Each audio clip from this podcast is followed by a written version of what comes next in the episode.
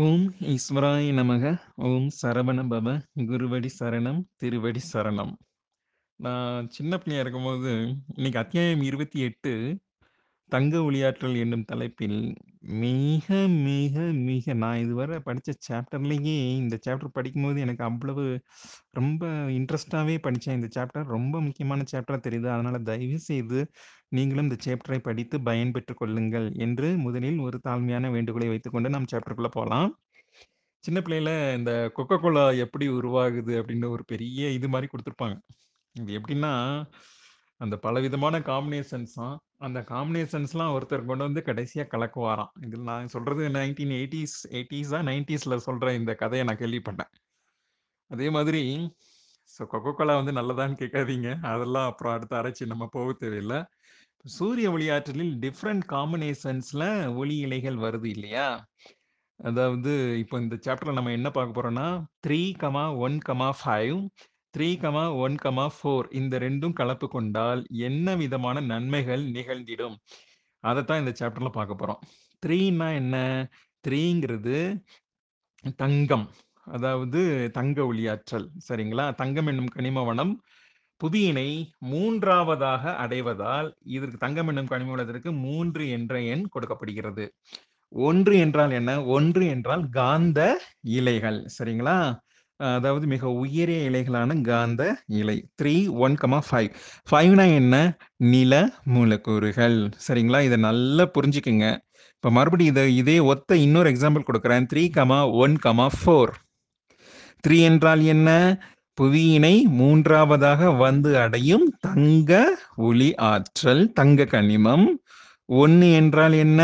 காந்த இலைகள். மிக உயர்ந்த இலையான காந்த இலைகள். நான்கு என்றால் என்ன? நான்கு என்றால் மூலக்கூறுகளில் நான்காவதாக இடம்பெற்றிருக்கும் நீர்ம மூலக்கூறுகள். So three comma one comma five இந்த காம்பினேஷன் எத்தனை மணிக்கு வருது அப்படின்னு நீங்கள் செக் பண்ணி பார்த்துக்குங்க. Three comma one comma four இந்த காம்பினேஷன் எத்தனை மணிக்கு வருது அப்படின்னு சொல்லிட்டுமா? சரி நானே சொல்லிடுறேன். அதாவது தங்கம் கனிம தங்க கனிமம் வெளித்தோன்றும் மூன்றாம் நாளிகையில். இந்த three comma one comma five என்னும் காம்பினேஷன் வருது. தங்க கனிம ஆற்றல் வெளிப்படும் ஆறாம் நான்கியில் three comma one comma four இந்த காம்பினேஷன் வருது. முதல் காம்பினேஷனை உணர்ந்து ஏற்றுக்கொண்டால் புறப்பிணிகள் யாவும் நீங்கும் அப்படின்றாரு. புறப்பிணிகள்னா தோளில் மேற்புறம் ஏற்படும் நோய்களும் அப்புறம் புறம் புறத்தில் ஏற்படும் அந்த தீய சொற்கள் கொடிய செயல்கள் ஆகியவை அனைத்தும் நீங்கிடும் அப்படின்னு சொல்றாரு. இப்போ இந்த தருணத்துல நான் உங்கள்கிட்ட ஒரு கொஸ்டின் கேட்கிறேன். காலையில நாலு மணிக்கு இந்த உலகத்தில் இருக்கிற ஒவ்வொரு மானிடர்களும் அதாவது ஒரு எட்டு வயது சிறுவன் சிறுமியிலிருந்து ஒரு எண்பது வயது ஆண் தாத்தாக்கள் வரை எல்லாரும் எந்திரிச்சு செயல்பட்டால் இந்த புவியில் சத்தியோகம் என்பது மலர்ந்து விடுமா? அன்பும் கருணையும் மனிதர்களிடையே பொங்கி விடுமா? காலையில எந்திரித்து இந்த அதிகாலை எந்திரித்து கொஞ்சம் எக்ஸசைஸோ இல்லை ஏதோ தியானமோ பண்ணிட்டு அந்த நாள் போகிறதுக்கும் நல்ல எட்டு மணி வரை தூங்கிட்டு அந்த நாள் போகிறதுக்கும் நிறைய டிஃப்ரென்ஸ் இருக்கு. ஸோ இது உங்களுக்கு ஒரு கொஸ்டின் இது ஏதோ ஒரு புக்கில் நான் படிச்சிருக்கேன்.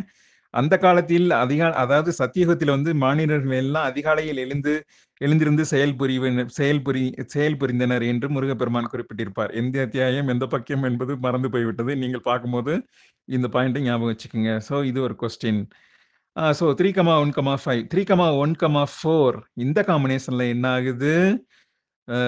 தங்கம் என்னும் கனிம வளம் காந்த இலைகளில் பயணித்து நீர்ம மூலக்கூறுகளால் புவியினை வந்தடைகிறது. இந்த நேரத்தில் இதனை அகச்செயலினாய் ஏற்றுக்கொண்டால் உள்ளே இருக்கிற அத்தனை நோய்களும் தீர்ந்துரும் அப்படின்னு சொல்றாரு. ஸோ இந்த நேரத்துல உள்ள சிரசுக்கு உள்ள என்ன நிகழுதுன்னு பார்த்துடலாம் அதாவது தங்கம் என்னும் கனிம வளம் வியாழன் சுரபிக்கு த்ரீ கமா ஒன் கமா ஃபைவ்ல தங்கம் என்னும் கனிம வளம் வியாழன் சுரபிக்கு அனுப்பப்படுகிறது. ஒன்று என்னும் காந்த இலை தலைமை சுரபியால் ஏற்கப்படுகிறது. ஐந்து என்னும் நில மூலக்கூறுகள் சனி சுரபிக்கு அளிக்கப்படுகின்றன. ஸோ இந்த ஆற்றல் பரிமாற்றம் என்பது ஒரு முக்கோண முக்கோணத்தினை உருவாக்கிடும் அப்படின்னு சொல்றாரு. சிரசுக்குள்ள இது ஒரு மிக உயர்ந்த ஆற்றலாகவும் கருதப்படுகின்றது.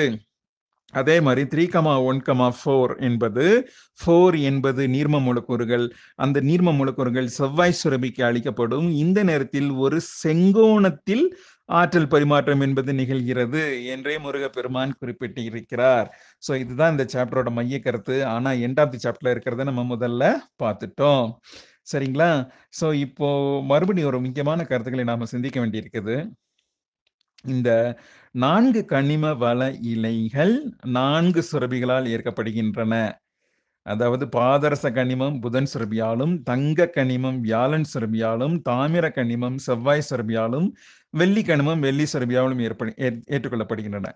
இதே மாதிரி ஐவகை மூலக்கூறுகள் ஆகாய மூலக்கூறுகள் புதன் சுரபியாலும் வெப்ப மூலக்கூறுகள் வியாழன் சுரபியாலும் வாயு மூலக்கூறுகள் வெள்ளி சுரபியாலும் நீர்ம மூலக்கூறுகள் செவ்வாய் சுரபியாலும் நில மூலக்கூறுகள் சனி சுரபியாலும் ஏற்கப்படுகின்றன. இதே மாதிரி மூன்று வகையான இலைகள் காந்த இலை தலைமை சுரபியாலும் வெப்ப இலைகள் சந்திர சுரபியாலும் நஞ்சிலை சனி சுரபியாலும் ஏற்கப்படுகின்றன. இந்த கருத்தினை மறுபடி மறுபடி கேட்டு தயவு செய்து புரிந்து கொள்ள வேண்டும். சரிங்களா? ஸோ இப்போ இந்த சாப்டர்ல ஆக்சுவலா நீ என்ன கொடுத்துருக்கிறாருன்னா இது ஒழுங்கா படிச்சு இதனோட உட்பொருளை நீங்க தெரிஞ்சுக்கிட்டீங்கன்னா எந்த நேரத்தில் உடலினை துரைப்பது உடலை விட்டு அதாவது பொள்ளாச்சி மகளிங்கன்னு ஒரு ஐயா இருக்காரு. அந்த ஐயா வந்து ஒரு அமாவாசை அன்னைக்கு உயிரை திறந்தாராம். அதுவும் அவர் என்ன சொன்னாராம் இந்த டைம் இந்த நிமிஷம் என்னோட தலை வந்து தானா விழுந்துடும். அப்படியே என்ன பக்கத்துல இருக்கிற சுவர்ல கட்டி வச்சிருங்க. ஒரு நாள் அப்படியே இருக்கட்டும். ம- மக்கள்லாம் வந்து பார்க்கட்டும். மறுநாள் எனக்கு நான் எல்லாமே வாங்கி வச்சிருக்கிறேன். விபூதி வில்வம் கற்பூரம் அது மாதிரி அந்த சில ஃபார்மாலிட்டிஸ்லாம் இருக்கு. ஆனால் எல்லா குழியெல்லாம் எல்லாம் தோண்டியாச்சு. அதில் அப்படியே நான் உட்கார வச்சு என்னை இறக்கி விடுங்கள் என்று தனது சமாதிக்கு தானே இன்விடேஷன் அடித்து எல்லோரையும் கூப்பிட்டதாக ஒரு செய்தியை நான் கேட்டறிந்தேன். இது ஒரு செவி வழி செய்தி. இது உண்மை என்று சிலரும் பொய் என்று சிலரும் சாரி பொய் இல்லை. அப்படி நடக்கலைன்னு சிலரும் சொல்றாங்க. அது எந்த அளவுக்கு உண்மைன்னு தெரியல. ஆனா நம்ம நல்ல கருத்தை எடுத்துப்போம்.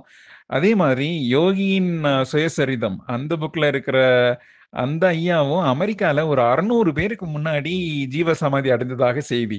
ஆனா அவர் எந்த நேரத்துல எப்படி உயிர் திறந்தார் என்பதை நாம் கற்றறிந்து கொண்டால் அந்த காம்பினேஷன்ல எந்த சூரிய ஒளியாற்றல் வருது என்பதையும் கணக்கறிந்து கணக்கறி கணக்கிட்டு கொண்டால் நாம் நமது உடலினை எவ்விதம் துறப்பது என்பது போன்ற கலைகளை கற்றுக்கொள்ளலாம் என்று இந்த அத்தியாயத்தில் பூடகமாக குறிப்பிடப்பட்டு பட்டுள்ளது மேலும் சித்துக்களும் கைகூடும் என்றும் கூறுகிறார். ஸோ சூரிய ஒளியாற்றலை முழுமையாக கற்றுக்கொள்ள இந்த சாப்டர் வந்து நமக்கு நிச்சயமாக ஒரு பேஸ் அண்ட் இன்ட்ரடக்ஷன்ஸை சூப்பராக கொடுக்கறது. அப்புறம் கலீக மானிடர்கள் அறியாமையில் தெளிக்கின்றனர் என்று முருகப்பெருமான் வருத்தப்பட்டு மிகவும் கூடுகிறார். ஒளியினை ஒளியினை ஏற்பதே ஒரு கலையாகும். எதனை ஏற்க வேண்டும் எதனை தவிர்க்க வேண்டும் எதனை ஏற்றிட்டால் அறிவு பெருகும் எதனை ஏற்றிட்டால் ஞானம் பெருகும் எதனை ஏற்றிட்டால் உடல்நலம் பெருகும் என்பது போன்ற படிப்புகள் தான் நாம் இந்த சாப்டர்லையும் வரப்போற சாப்டர்ஸ்லையும் படிக்க போகிறோம். சரிங்களா? இதுதான் இந்த சாப்டர். ரொம்ப ரொம்ப ரொம்ப முக்கியமான சாப்டர் எனக்கு தோணுது. Chapter twenty eight from light book is very important. So do read by yourself many times and do read this uh, do listen to this audio. Many a times it may contain certain important facts. So மீண்டும் ஒரு அத்தியாயத்தில் சந்திக்கிறேன். அதுவரை நன்றி கூறி விடைபெறுகிறேன். நன்றி வணக்கம். ஓம் ஈஸ்வராய நமக. ஓம் சரவணபவ குருவடி சரணம் திருவடி சரணம். இன்றைக்கு நாம் அத்தியாயம் இருபத்தி ஏழு தங்க ஒளியாற்றல் என்னும் தலைப்பில் உள்ள மிக உயரிய கருத்துக்களை பற்றி சிந்திக்க இருக்கின்றோம். அதுக்கு முன்னாடி இதுக்கு முன்னாடி உள்ள புக்ஸ் எல்லாம் என்ன சொல்லியிருக்குன்னு முருகப்பெருமான் குறிப்பிட்டிருக்கிறாரு. சுய சுயசரிதம் என்பது அணுக்களின் செயல்பாடுகளை உணர்த்தியது. மூளை என்பது சுரபிகள் எவ்விதம் அணுக்களுக்கு ஆற்றல்களை அளிக்கும் என்பதை உணர்த்தியது. ஒளி என்பது சுரபி அதாவது இந்த புக் லைட் என்பது அந்த சுரபிகள் எவ்விதம் ஆற்றல்களை பெற்றிடும் என்பதை உணர்த்துகிறது. அப்புறம் சவுண்டுங்கிற புக்கு வந்து எவ்விதம் இந்த ஒளி சூரிய ஒளி ஆற்றல்கள் மூவிலைகளாக பிரிக்கப்பட்டு புவியினை அடையும் என்பதை பற்றிய படிப்பு தான் இந்த மூன்று வேத நூல்களும் அப்படின்னு குறிப்பிட்டிருக்கிறாரு.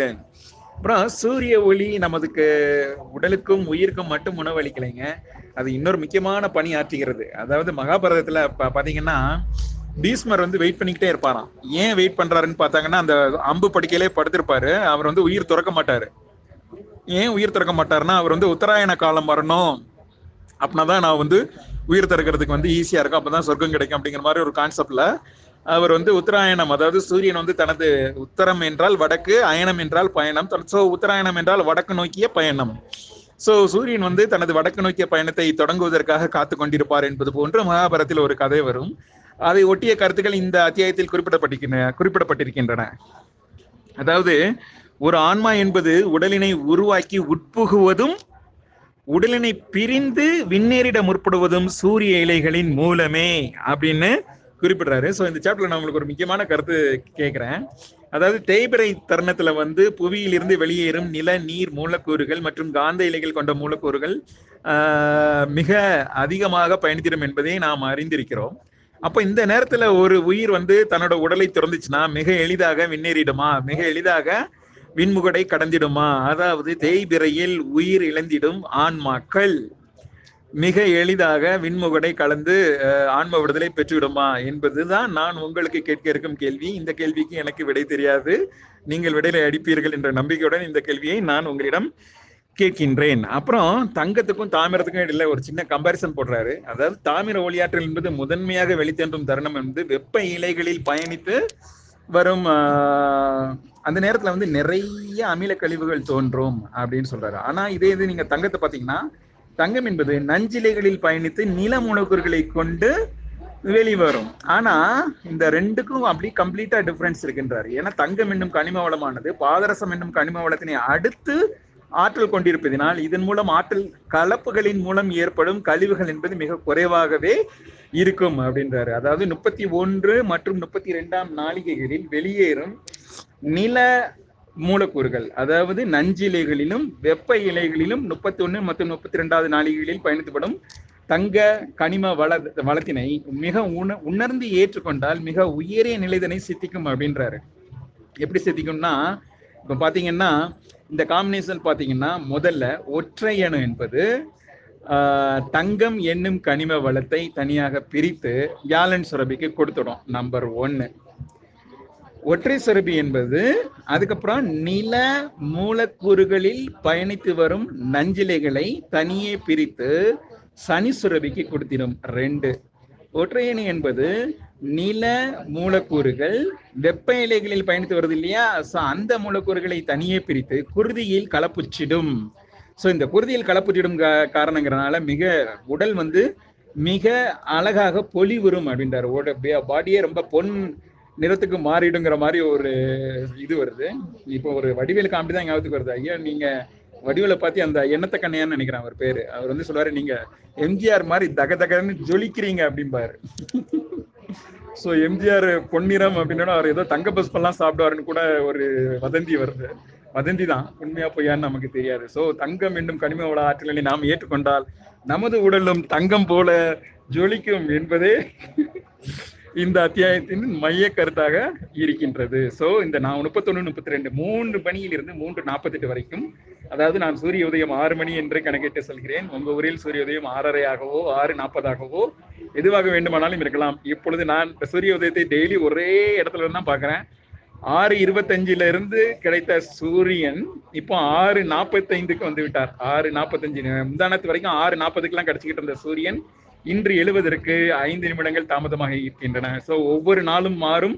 சூரிய உதயத்தினை கணக்கிக் கொண்டே நாம் இதனை ஏற்றுக்கொள்ள வேண்டும். சோ ஒற்றையணு என்பது எவ்விதம் முதன் முதலாக ஆற்றல்களை பிரித்து வெவ்வேறு சுரபிகளுக்கு அளிக்கிறது? அதாவது வியாழன் சுரபிக்கும் சனி சுரபிக்கும் எவ்விதம் ஆற்றல்களை பிரித்து அளிக்கின்றன என்பது போன்ற கருத்துக்களை தான் நாம் இந்த அத்தியாயத்தில் சிந்தித்திருக்கிறோம்.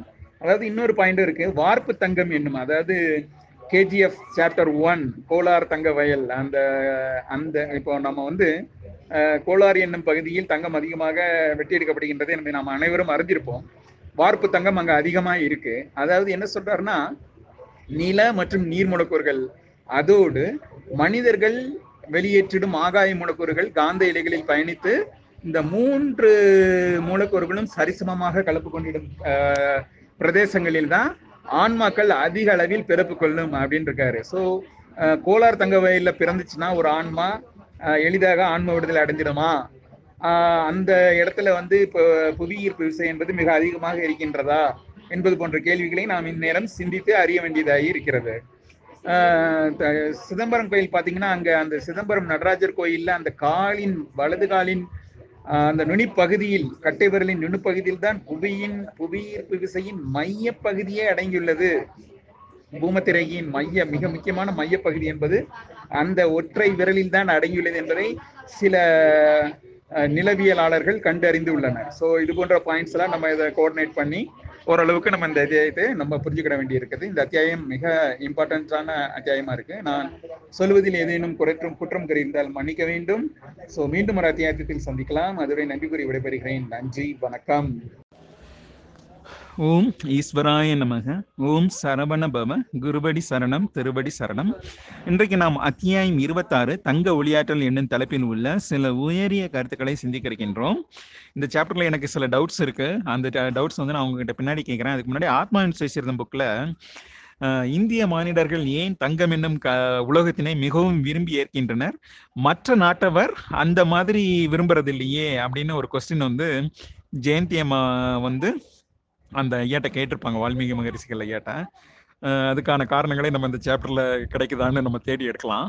ஆக்சுவலா தங்கம் வந்து ஒரு திடப்பொருள் அப்படித்தானே? அது எப்படி கதிரலைகளில் எப்படி பயணிக்கும்? சூரிய ஒளி கதிர்களில் தங்கம் என்னும் திட கனிம வளம் எவ்விதம் சூரிய ஒளி இலைகளில் பயணித்து புவியினை பயணிக்கும் என்பதை சிந்திப்பதே ஒரு ஞானம் அப்படின்னு சொல்றாரு. சரி தங்கம் என்னும் கனிம வளம் ஐவது ஐவகை மூலக்கூறுகளாக திரிந்து புவியினை அடைவதை உணர்வதே பூரண ஞானம் என்றும் குறிப்பிடுகின்றார். அதாவது சூரிய ஒளியில் உள்ள நான்கு கனிம வளங்களும் எவ்விதம் ஐவகை மூலக்கூறுகளாக திரிகின்றன என்பதை உணர்வதே அறிவதே பூரண ஞானம் அப்படின்றாரு. ஸோ இந்த சாப்டர்ல நம்ம பூரண ஞானம் அடைஞ்சிட்டோமா என்னட்டு நம்ம சிந்திக்க இருக்கின்றோம். சரிங்களா? ஸோ ஐவக கனிமங்கள் மூலக்கூறுகளாய் தெரிந்தால் மாத்திரமே புவியின் இயக்கத்திற்கு முழுமையான ஆற்றல்களை நல்குகின்றன. அதே மாதிரி தான் நமது மானிட சிரசிலையும் நம்ம கம்பேர் பண்ணிக்கணும். அதாவது ஒற்றையணி என்ன பண்ணுது? சூரிய ஒளி ஆற்றலை அப்படியே ஈர்த்து மூ விலைகளாகவும் ஐவகை மூலக்கூறுகளாகவும் பிரித்தே தலைமை சுரபிக்கு அளிக்கின்றது. அப்போ இந்த ஐவகை மூலக்கூறுகளின் தன்மையை நம்ம ஏற்கனவே ப்ரீவியஸ் சாப்டர் நான் உங்களுக்கு சொல்லியிருக்கேன். சூரிய ஒளியின் தன்மையினை நீங்கள் உணர வேண்டுமெனில் பிரித்தாண்டிட கற்றுக்கொள்ள வேண்டுமெனில் அதனை மூலக்கூறுகளின் தன்மையை கொண்டே உணர்ந்து கொள்ளுங்கள் அப்படின்னு நம்ம பார்க்குறோம். இப்போ சரியா? ஸோ இப்போ பேஜ் ஒன் எயிட்டி ஃபைவ்ல ஒரு கொஸ்டின் வந்து அதாவது பிரெயின்ல சாப்டர் ஒன்ல ஒரு கொஸ்டின் வந்து எனக்கு ரொம்ப நாள் அதுக்கு விடையே தெரியல. மணி மானிடர்களின் மூளை ஒன்றே புவியின் இயக்கத்திற்கும் மற்ற கோள்களின் இயக்கத்திற்கும் உதவுகிறதுன்னு கொடுத்திருப்பாரு. அதுக்கான விடை பக்கம் இருபத்தாறாவது சாப்டர்ல சாப்டர் ஒன்னு பிரெயின்ல இருக்கிற டவுட் வந்து சாப்டர் டுவெண்ட்டி சிக்ஸ் லைட்ல நமக்கு கிளியர் ஆகுது. ஸோ லிங்க் எப்படி கொடுத்துருக்காங்க பாருங்க. ஒவ்வொரு நூல்களும் ஒன்றினோடு ஒன்று தொடர்பு கொண்டவை என்பதை நாம் உணர வேண்டியிருக்கின்றது. அதாவது சூரிய ஒளியாற்றலில் உள்ள தங்க மூலக்கூறுகள் தங்கம் என்னும் கனிம வளம் புவியில் இருந்து கிளம்பும் மூன்று வகை இலைகளோடு அதோ சாரி புவியில் இருந்து கிளம்பும் மூன்று வகை இலைகள்னா ஒன்று காந்த இலை இன்னொன்று நீர்ம மூலக்கூறுகள் கொண்ட வெப்ப இலை மூன்றாவது நில மூலக்கூறுகள் கொண்ட நஞ்சிலை. இந்த மூன்று இலையும் தங்கம் என்னும் கனிம வளத்தின் மூன்று இலைகளோடும் கலப்பு கொள்ளும் போதே இந்த ஆற்றல் கலப்பு நிகழ்ந்து மூலக்கூறுகளாய் பரிமாணம் கொள்கின்றன. தயவுசெய்து நான் இந்த பாயிண்ட மறுபடியும் நீங்க போய் ரிவர்ஸ்ல போய் படிச்சுக்குங்க. ஸோ புவியில் இருந்து கிளம்பும் ஒளி இலைகளில் காந்த ஒளியாற்றல் காந்த ஒளியாற்றல் எவ்விதம் கலப்பு கொள்கின்றது என்றால் அவை ஆன்மாக்கள் வெளியேற்றும் காந்த ஆன்மாக்களின் காந்த காந்த ஆற்றல் கூடிய ஆன்மாக்களின் காந்த இலையும். சரிங்களா? நம்மளும் இப்போ அதிகமான பாதரச ஒளி இலைகளை வெளியேற்றுவதன் மூலமாக நம்ம காந்த இலைகளை விண்ணுக்கு அனுப்புகின்றோம். புவியில் வாழும் மானிடர்கள். அப்போ வெப்ப ஆற்றல் கொண்ட நீர்ம மூலக்கூறுகள் கொண்ட வெப்ப இலைகளும் நில மூலக்கூறுகள் கொண்ட நஞ்சிலையும் இது இவை மூன்றும் விண்முகடனில் கலப்பு கொள்ளும் பொழுதே அதற்கு சரிசமமான இப்போ நீர்ம மூலக்கூறுகள் வந்து அதற்கு சரிசமமான வெப்ப மூலக்கூறுகளை சூரிய ஒளியிலிருந்து இழுத்து கலப்பு கொள்ளும். அப்புறம் நில மூலக்கூறுகள் வந்து அதே மாதிரி அங்கே உள்ள அமில கழிவுகளை இணைத்து ஸோ இந்த சூரிய ஒளி இலை என்பது புவியினை அடைவ அடைவது என்பது புவியிலிருந்து கிளம்பும் மூன்று வகை இலைகளின் தன்மையை கொண்டே அமைகின்றதே தவிர சூரிய ஒளியானது எந்நேரமும் எவ்விதத்திலும் ஒரே விதமான இலைகளையே அல்லது கனிம வள ஆற்றல்களையே அனுப்புகிறது. இது கொஞ்சம் நிறைய கன்ஃபியூஸ் பண்றதுக்கு வாய்ப்பு இருக்கு. நீங்க மறுபடியும் மறுபடியும் கேட்டால் ஒழிய இந்த சாப்டர் என்னாலையும் சரியாக ப- விளக்க இயலவில்லை. நீங்களும் இதை மறுபடியும் ரிப்பீட்டடாக கேளுங்க. இல்லைன்னா அந்த சாப்டர் போய் மறுபடியும் படிங்க. ஸோ பக்கம் நூத்தி தொண்ணூத்தி ஆறுல ஈரேழு தினங்கள் அதாவது புவியிலிருந்து அனுப்பப்படும் மூன்று வகை இலைகளும் ஈரேழு தினங்கள் பயணித்து புவியினை சாரி மின்முகடுதனை அடைகின்றன அப்படின்றாரு. அதுக்கு காரணம் என்ன குறிப்பிட்டிருக்காருன்னா சூரியன் ஒன்று அதை சுற்றி சூரியனால் படைக்கப்பட்ட கோள்கள் ஆறு. ஸோ இந்த ஆறு கோள்களும் சூரியனோடு சூரிய ஒளியிலையோடு சூரிய சுழலோடு கலப்பு கொண்டிட ஆறு தினங்கள் சாரி ஏழு தினங்கள் தேவைப்படுகின்றன. ஏழு தினங்களில் முதல் ஏழு தினங்கள் காந்த ஆற்றலை காந்த ஆற்றலை கொண்ட இலைகளாகவும் அடுத்த ஏழு தினங்கள் வெப்ப ஆற்றலை கொண்ட இலைகளாகவும் திரிந்து அவை வந்து வெயிட் பண்ணிக்கிட்டு இருக்கோம். ஸோ இந்த இந்த டைம்ல பு- புவியோட மூன்று இலைகளும் பயணித்து மேலே செல்வதற்கு ஈரேழு தினங்கள் தேவைப்படுகின்றன. அங்கே அவை களைப்பு கொண்டு மறுபடியும் அந்த ஆற்றல்களை ஈர்த்து மறுபடி புவியினை அடைகின்றது என்பதை போன்ற உண்மை நமக்கு இந்த சாப்டர்ல தெரிய வேண்டியிருக்குது. ஸோ சாப்டர்ல நம்ம முக்கியமா தெரிஞ்சுக்க வேண்டியது என்னன்னா தங்கம் என்னும் கனிமம் தங்கம் மட்டுமில்லை எந்த ஒரு கனிம வளமும் திடத்தன்மை கொண்டது. அவை எவ்விதம் திட திரவ வாயு தன்மையை ஏற்கின்றன? நம்பர் ஒன் நம்பர் டூ ஈரேழு தினங்கள் ஏன் தேவைப்படுகின்றது? ஈரேழு தினங்கள் ஏன் ஆற்றல்கள் வினை விண்ணை நோக்கி செலுத்தப்படுகின்றன? ஈரேழு தினங்கள் ஏன் ஆற்றல்கள் விண்ணை மண்ணை நோக்கி ஈர்க்கப்படுகின்றன என்பதை நீங்கள் இந்த ஒளிப்பதிவின் மூலம் தெரிந்து கொள்ள இ- இயலவில்லை எனில் தயவுசெய்து மன்னிச்சுக்குங்க. ஏ, நான் கொஞ்சம் குழப்பிருக்க கூட வாய்ப்பு இருக்கு. ஆனா இதுல சொல்ல வேண்டிய கருத்துக்களை எல்லாம் சொல்லியிருக்கேன். ரெண்டு மூணு டைம் கேட்டீங்கன்னா நிச்சயமா புரியும். இல்லை என்றால் இருக்கவே இருக்கிறது நமக்கு ஞானாலயத்தின் ஞான பெட்- பெட்டகமான ஒளி என்னும் அரிய புத்தகம் நமது முருகப்பெருமான் வழங்கியது. அதை அனைவரும் இந்த அத்தியாயத்தினை படித்து பயன்பெறுக என்று மிக தாழ்மையுடன் கேட்டுக்கொள்கிறேன். ஸோ மீண்டும் ஒரு அத்தியாயத்தில் சந்திக்கலாம். அதுவரை நன்றி கூறி விடைபெறுகிறேன். நன்றி. வணக்கம்.